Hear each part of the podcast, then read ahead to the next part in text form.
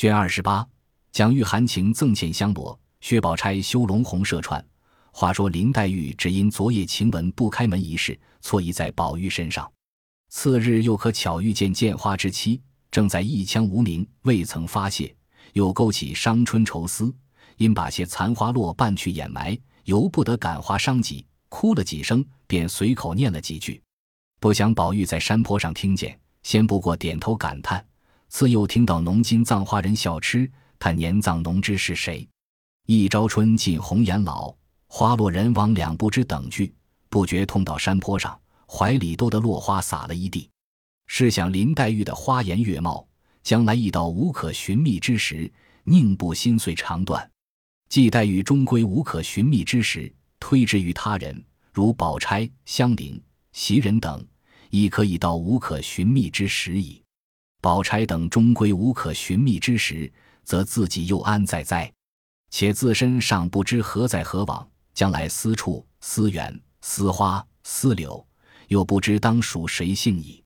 因此一而二，二而三，反复推求了去，真不知此时此际如何解释这段悲伤。正是花影不离身左右，鸟声只在耳东西。那林黛玉正自伤感，忽听山坡上也有悲声，心下想到：人人都笑我有痴病，难道还有一个痴字不成？抬头一看，见是宝玉。黛玉便啐道：“呸！我当是谁？原来是这个狠心短命的。”刚说到“短命”二字，又把口掩住，长叹一声，自己抽身便走了。这里宝玉悲痛了一回，见黛玉去了，便知黛玉看见他躲开了，自己也觉无味，抖抖土起来，下山寻归旧路，往怡红院来。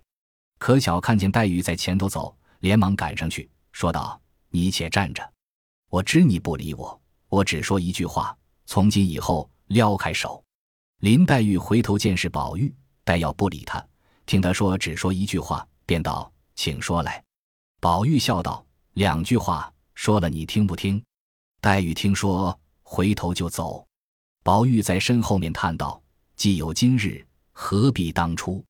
黛玉听见这话，由不得站住，回头道：“当初怎么样？”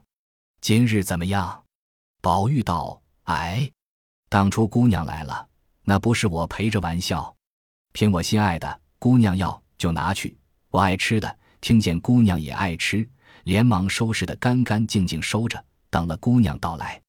一个桌子上吃饭，一个床上睡觉。丫头们想不到的，我怕姑娘生气，替丫头们都想到。我心里想着，姊妹们从小长大，亲也罢。”热也罢，和气到了，才见得比别人好。如今谁承望姑娘人大心大，不把我放在眼睛里，倒把外四路的什么宝姐姐、凤姐姐的放在心坎上，倒把我三日不理、四日不见的。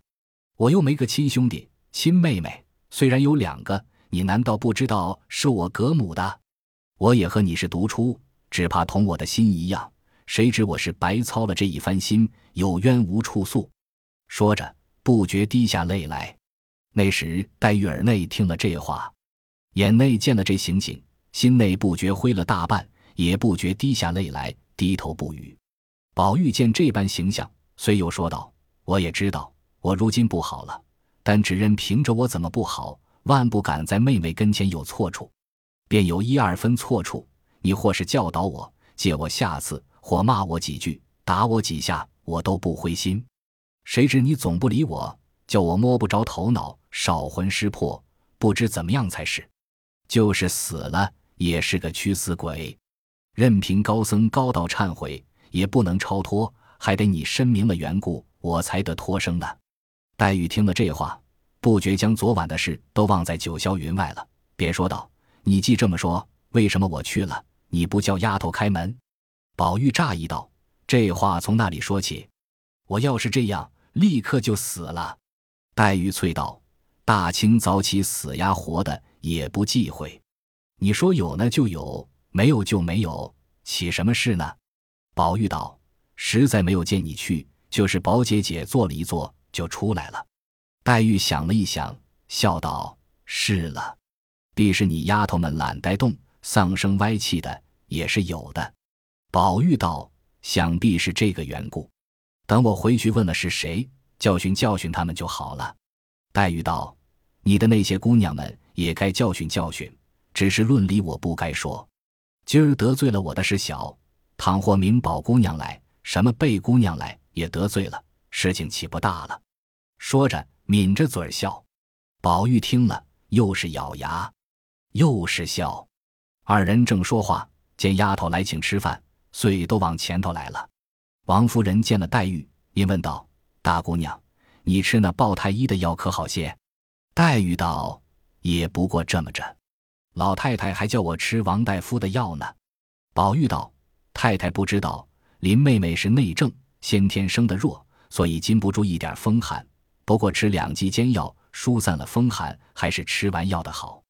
王夫人道：“钱大夫说了个丸药名字儿，我也忘了。”宝玉道：“我知道那些丸药，不过叫他吃什么人参养荣丸。”王夫人道：“不是。”宝玉又道：“八珍一母丸，左归右归，再不就是八味的黄丸。”王夫人道：“都不是，我只记得有个金刚两个字的。”宝玉拍手笑道：“从来没听见有个什么金刚丸，若有了金刚丸，自然有菩萨散了。”说的满屋里人都笑了。宝钗抿嘴笑道：“像是天王补心丹。”王夫人笑道：“是这个名。”如今我也糊涂了。宝玉道：“太太倒不糊涂，都是叫金刚菩萨知识糊涂了。”王夫人道：“扯你娘的臊，又欠你老子捶你了。”宝玉笑道：“我老子再不为这个捶我。”王夫人又道：“既有这个名，名就叫人买些来吃。”宝玉道：“这些药都是不中用的，太太给我三百六十两银子，我替妹妹配一料丸药，保管一料不完就好了。”王夫人道：“放屁！什么药就这么贵？”宝玉笑道：“当真的呢。我这个方子比别的不同，那个药名也古怪。”一时也说不清，只讲那头胎子和车、人形带夜餐、三百六十两不足归、大河首乌、千年松根茯苓胆，诸如此类的药不算为奇，只在群药里算那为君的药。说起来唬人一跳。前年薛大哥哥求了我一二年，我才给了他这方子。他拿了方子去，又寻了二三年，花了有上千的银子才配成了。太太不信，只问宝姐姐。宝钗听说，笑着摇手说道：“我不知道，也没听见。你别叫姨娘问我。”王夫人笑道：“到底是宝丫头好孩子，不撒谎。”宝玉站在当地，听见如此说，一回身，把手一拍，说道：“我说的倒是真话呢，倒说撒谎。”口里说着，忽一回身，只见林黛玉坐在宝钗身后，抿着嘴笑，用手指头在脸上画着羞她。凤姐因在里间房里。看着人放桌子，听如此说，便走来笑道：“宝兄弟不是撒谎，这倒是有的。前日薛大爷亲自和我来寻珍珠，我问他做什么，他说配药，他还抱怨说不配也罢了。如今那里知道这么费事？我问什么药，他说是宝兄弟的方子，说了许多药，我也不记得。他又说，不然我也买几颗珍珠了，只是定要头上戴过的，所以来和妹妹寻。”妹妹就没散的花那上头拆下来的也使得。过后我剪好的再给妹妹穿了来，我没法儿把两只珠花现拆了给她，还要一块三尺长商用的大红纱，拿乳剥乳了面子呢。凤姐说一句，宝玉念一句佛，说太阳在屋子里呢。凤姐说完了，宝玉又道：“太太想，这不过是将就呢，正经按方子。”这珍珠宝石定要在古坟里的，有那古时富贵人家装过的头面拿了来才好。如今那里为这个去刨坟掘墓，所以只是活人带过的也可以使得。王夫人听了道：“阿弥陀佛，不当家花拉的，就是坟里有人家死了几百年，这会子翻尸倒骨的，做了药也不灵。”宝玉因向黛玉说道：“你听见了没有？”难道二姐姐也跟着我撒谎不成？脸望着林黛玉说，却拿眼睛瞟着宝钗。林黛玉便拉王夫人道：“舅母听听，宝姐姐不替她圆谎，她只问着我。”王夫人也道：“宝玉很会欺负你妹妹。”宝玉笑道：“太太不知道这个缘故。宝姐姐先在家里住着，那薛大哥的事她也不知道，何况如今在里头住着呢，自然是越发不知道了。林妹妹才在背后，以为是我撒谎，就休我。”正说着，见贾母房里的丫头找宝玉和林黛玉去吃饭，林黛玉也不叫宝玉，便起身拉了那丫头走。那丫头说：“等着宝二爷一块走。”林黛玉道。他不吃饭，不同咱们走，我先走了。说着，便出去了。宝玉道：“我今儿还跟着太太吃吧。”王夫人道：“爸爸，我今儿吃斋，你正经吃你的去吧。”宝玉道：“我也跟着吃斋。”说着，便叫那丫头去罢，自己跑到桌子上坐了。王夫人向宝钗等笑道：“你们只管吃你们的，由他去罢。”宝钗阴笑道：“你正经去吧，吃不吃？陪着林妹妹走一趟，她心里打紧的不自在呢。”宝玉道：“理他呢，过一会子就好了。”一时吃过饭，宝玉一则怕贾母记挂着，二则也记挂着林黛玉，忙忙的要茶漱口。探春、惜春都笑道：“二哥哥，你成日家忙些什么？吃饭吃茶也是这么忙碌碌的。”宝钗笑道。你叫他快吃了，乔黛玉妹妹去吧。叫他在这里胡闹些什么？宝玉吃了茶，便出来，一直往西院来。可巧走到凤姐院前，只见凤姐在门前站着，蹬着门槛子，拿耳挖子剔牙，看着十来个小厮们挪花盆呢。见宝玉来了，笑道：“你来得好，进来，进来，替我写几个字儿。”宝玉只得跟了进来。到了房里，凤姐命人取过笔砚纸来，向宝玉道。大红装缎四十匹，蟒缎四十匹，各色上用纱一百匹，金项圈四个。宝玉道：“这算什么？又不是账，又不是礼物，怎么个写法？”凤姐儿道：“你只管写上，横竖我自己明白就罢了。”宝玉听说，只得写了。凤姐一面收起来，一面笑道：“还有句话告诉你，不知一不一。你屋里有个丫头叫小红的，我要叫了来使唤。”明我再替你挑几个，可使得吗？宝玉道：“我屋里的人也多得很，姐姐喜欢谁，只管叫了来，何必问我？”凤姐笑道：“既这么着，我就叫人带她去了。”宝玉道：“只管带去。”说着便要走。凤姐道：“你回来，我还有一句话呢。”宝玉道：“老太太叫我呢，有话等回来吧。”说着便至贾母这边，只见都已吃完饭了。贾母因问他跟着你娘吃了什么好的，宝玉笑道：“也没什么好的，我倒多吃了一碗饭。”因问林姑娘在那里，贾母道：“里头屋里呢。”宝玉进来，只见地下一个丫头吹熨斗，炕上两个丫头打粉线，黛玉弯着腰拿剪子裁什么呢？宝玉走进来，笑道：“哦，这是做什么呢？才吃了饭，这么空着头，一会子又头疼了。”黛玉并不理，只管裁他的。有一个丫头说道：“那块绸子剪还不好呢，再熨它一熨。”黛玉便把剪子一撂，说道：“理他呢，过一会子就好了。”宝玉听了，自是纳闷。只见宝钗、探春等也来了，和贾母说了一回话。宝钗也进来问林妹妹做什么呢？因见林黛玉裁剪，笑道：“越发能干了，连裁剪都会了。”黛玉笑道。这也不过是撒谎哄人罢了。宝钗笑道：“我告诉你个笑话，才刚喂那个药，我说了个不知道，宝兄弟心里不受用了。”林黛玉道：“理他呢，过会子就好了。”宝玉向宝钗道：“老太太要磨骨牌，正没人，你磨骨牌去罢。”宝钗听说，便笑道：“我是为磨骨牌才来吗？”说着便走了。林黛玉道：“你倒是去罢，这里有老虎，看吃了你。”说着又猜，宝玉见他不理，只得还陪笑说道：“你也去逛逛，再猜不迟。”黛玉总不理，宝玉便问丫头们：“这是谁叫他猜的？”黛玉见问丫头们，便说道：“凭他谁叫我裁，也不管二爷的事。”宝玉方欲说话，只见有人进来回说：“外头有人请。”宝玉听了，忙撤身出来。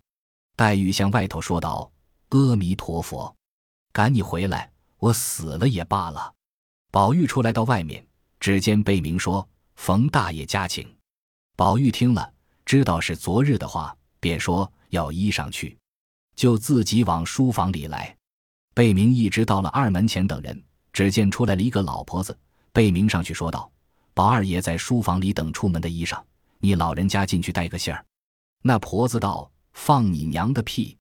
倒好，宝二爷如今在园里住着，跟他的人都在园里。”你又跑了这里来带信儿，贝明听了笑道：“骂的是，我也糊涂了。”说着，一径往东边二门前来。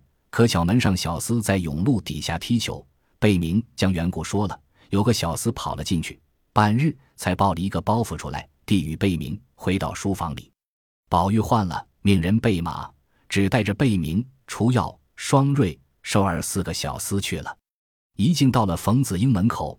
有人报与冯子英出来迎接进去，只见薛蟠早已在那里酒候了，还有许多唱曲的小厮们，并唱小旦的蒋玉菡、锦香院的妓女云儿，大家都见过了。然后吃茶，宝玉请茶笑道：“前儿所言幸与不幸之事，我昼夜悬想，今日一闻，呼唤极致。”冯子英笑道：“你们令姑表弟兄倒都心实，前日不过是我的设词。”诚心请你们一饮，恐又推脱，故说下这句话。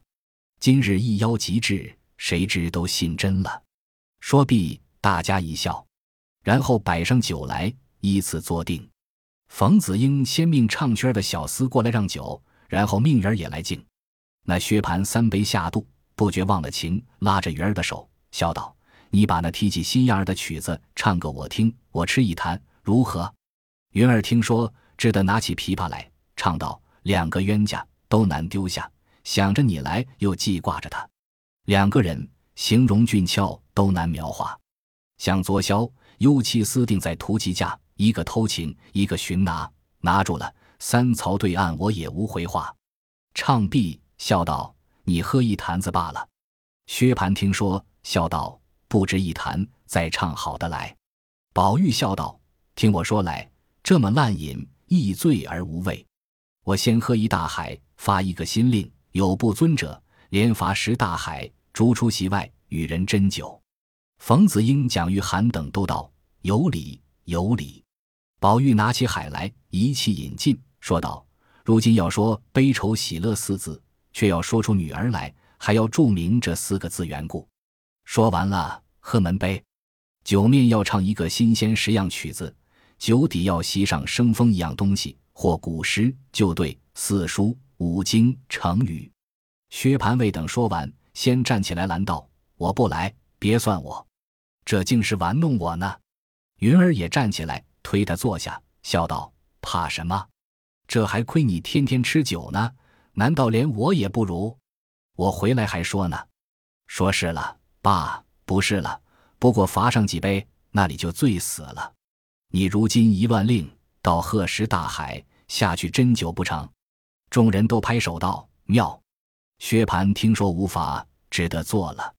听宝玉说道：“女儿悲，青春已大守空闺；女儿愁，悔教夫续蜜封侯；女儿喜，对镜陈妆颜色美；女儿悦，秋千架上春衫薄。”众人听了，都说道：“好。”薛蟠独扬着脸，摇头说。不好，该罚。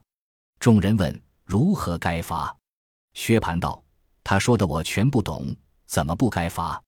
云儿便拧他一把，笑道：“你悄悄的想你的罢，回来说不出，又该罚了。”于是拿琵琶听宝玉唱道：“滴不尽相思血泪抛红豆，开不完春柳春花满画楼，睡不稳纱窗风雨黄昏后，忘不了新愁与旧愁。”咽不下玉粒金波噎满喉，照不进菱花镜里形容瘦，展不开的眉头，挨不明的更漏，呀，恰便似遮不住的青山隐隐，流不断的绿水悠悠。唱完，大家齐声喝彩。独薛蟠说：“五板。”宝玉饮了门杯，便拈起一片梨来说道：“雨打梨花深闭门。”完了令，下开冯子英说道：“女儿喜。”投胎养了双生子，女儿乐，思想花园掏蟋蟀；女儿悲，儿夫染病在垂危；女儿愁，大风吹到梳妆楼。说毕，端起酒来，唱道：“你是个可人，你是个多情，你是个刁钻古怪鬼灵精，你是个神仙也不灵。我说的话你全不信，只叫你去背地里戏打听，才知道我疼你不疼。”唱完，引了门杯，说道：“鸡声茅店月。”令完，下该云儿。云儿便说道：“女儿悲，将来终身倚靠谁？”薛蟠笑道：“我的儿有你薛大爷在。”你怕什么？众人都道：“别混他，别混他。”云儿又道：“女儿愁，妈妈打骂何时休？”薛蟠道：“瞧我见了你妈，还吩咐他不叫他打你呢。”众人都道：“再多言者，罚酒十杯。”薛蟠连忙自己打了一个嘴巴子，说道：“没耳性，再不许说了。”云儿又道：“女儿喜，情郎不舍还家里；女儿乐，住了箫管弄弦索。”说完，便唱道：“豆蔻花开三月三，一个虫儿往里钻，钻了半日钻不进去，爬到花上打秋千。肉儿小心肝，我不开了，你怎么钻？”唱毕，引了门杯，说道：“桃之夭夭。”令完，下该薛蟠。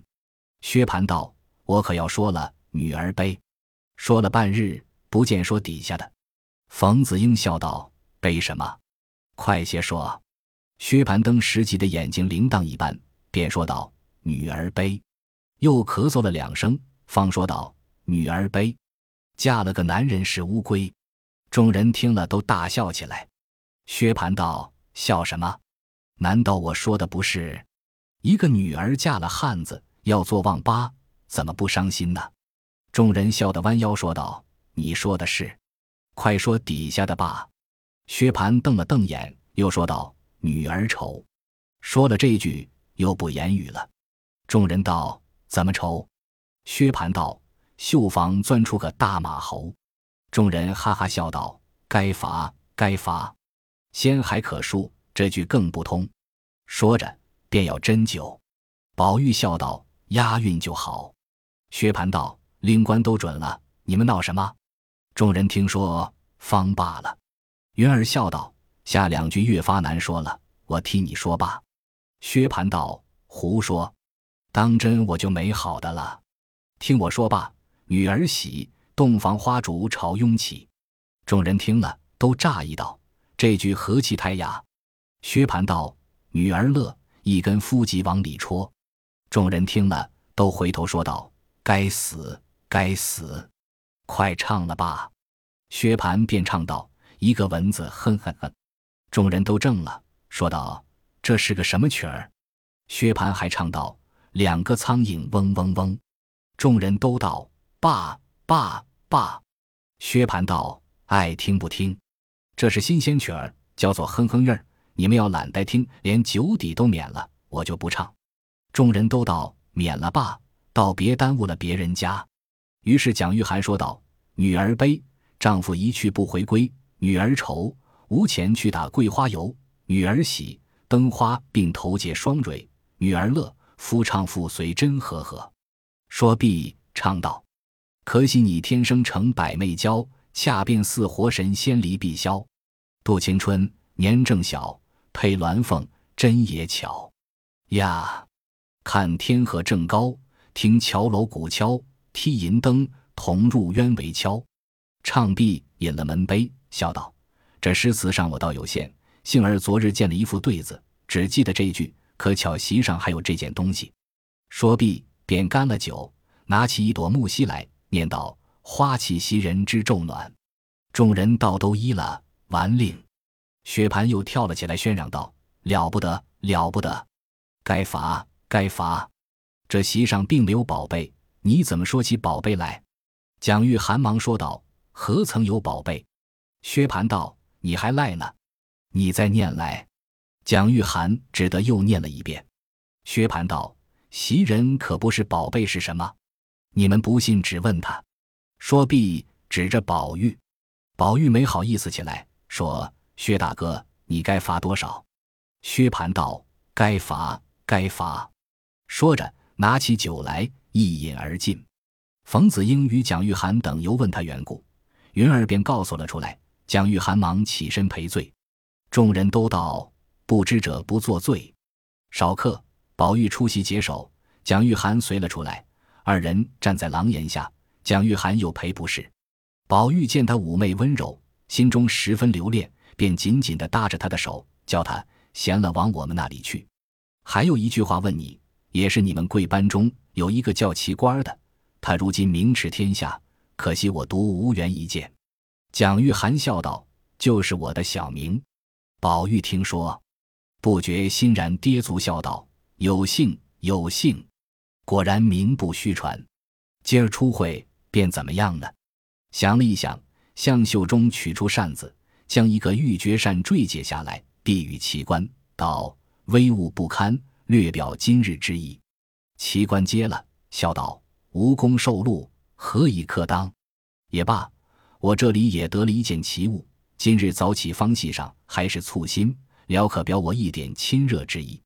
说毕，廖一将系小衣儿一条大红汗巾子解了下来，递与宝玉，道：“这汗巾子是茜香国女国王所供之物，夏天系着肌肤生香，不生汗渍。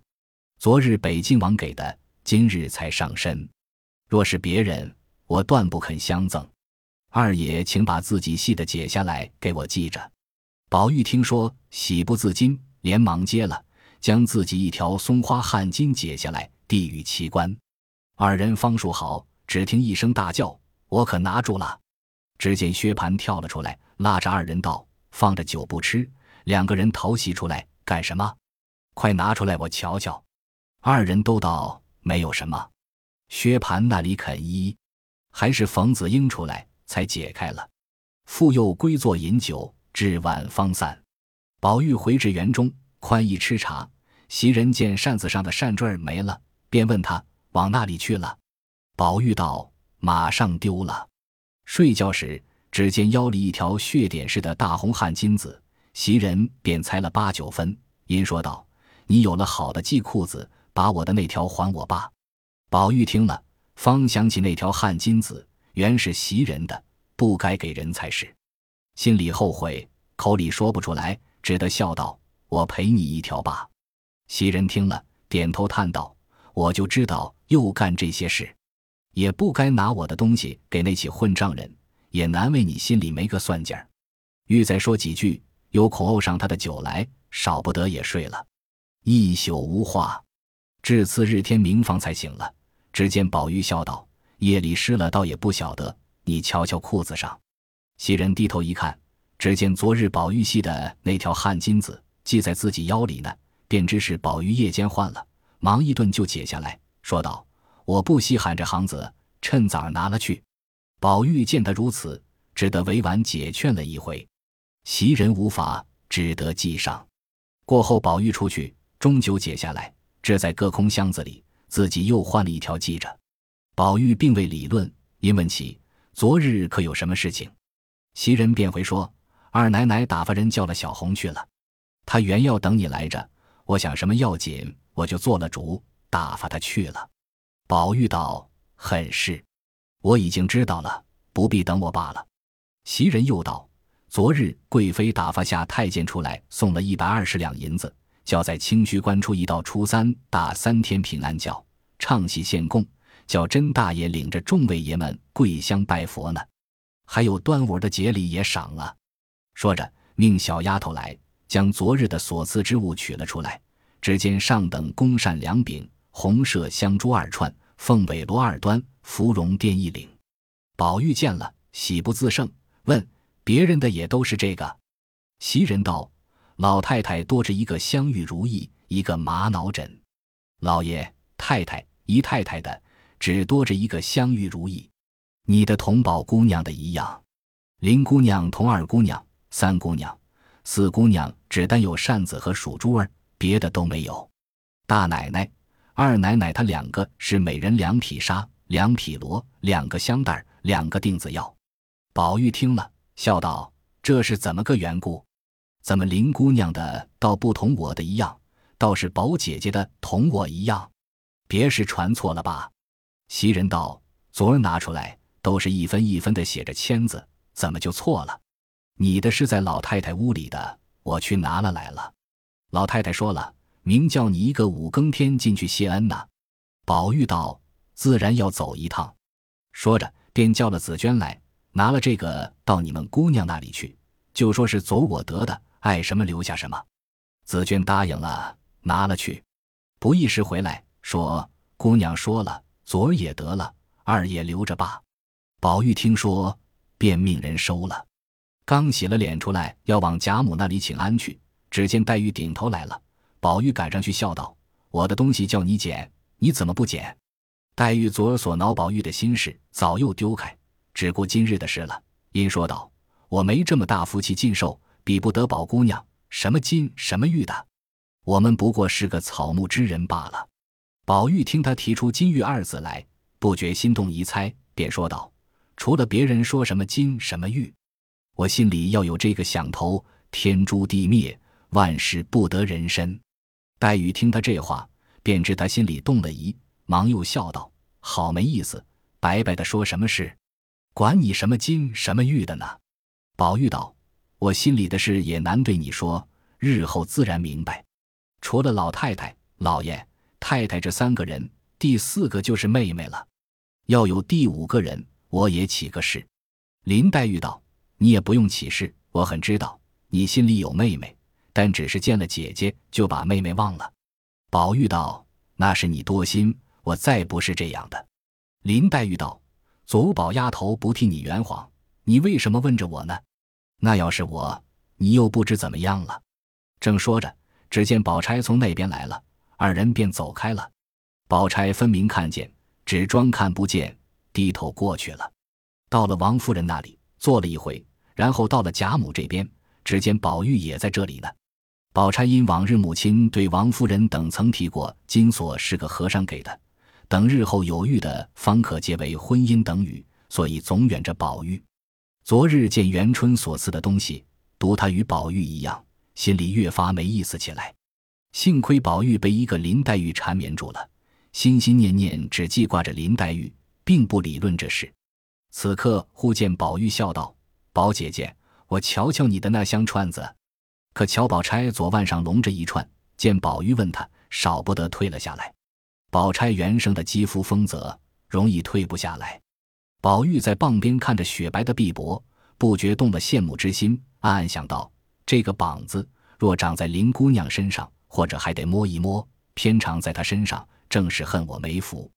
忽然想起金玉一事来，再看看宝钗形容，只见脸若银盆，眼同水性，唇不点红，眉不画而翠，比林黛玉另具一种妩媚风流，不觉就呆了。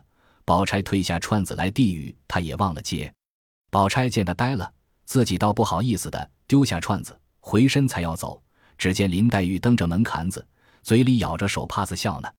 宝钗道：“你又禁不得风吹，怎么又站在那风口里？”林黛玉笑道：“何曾不是在房里的？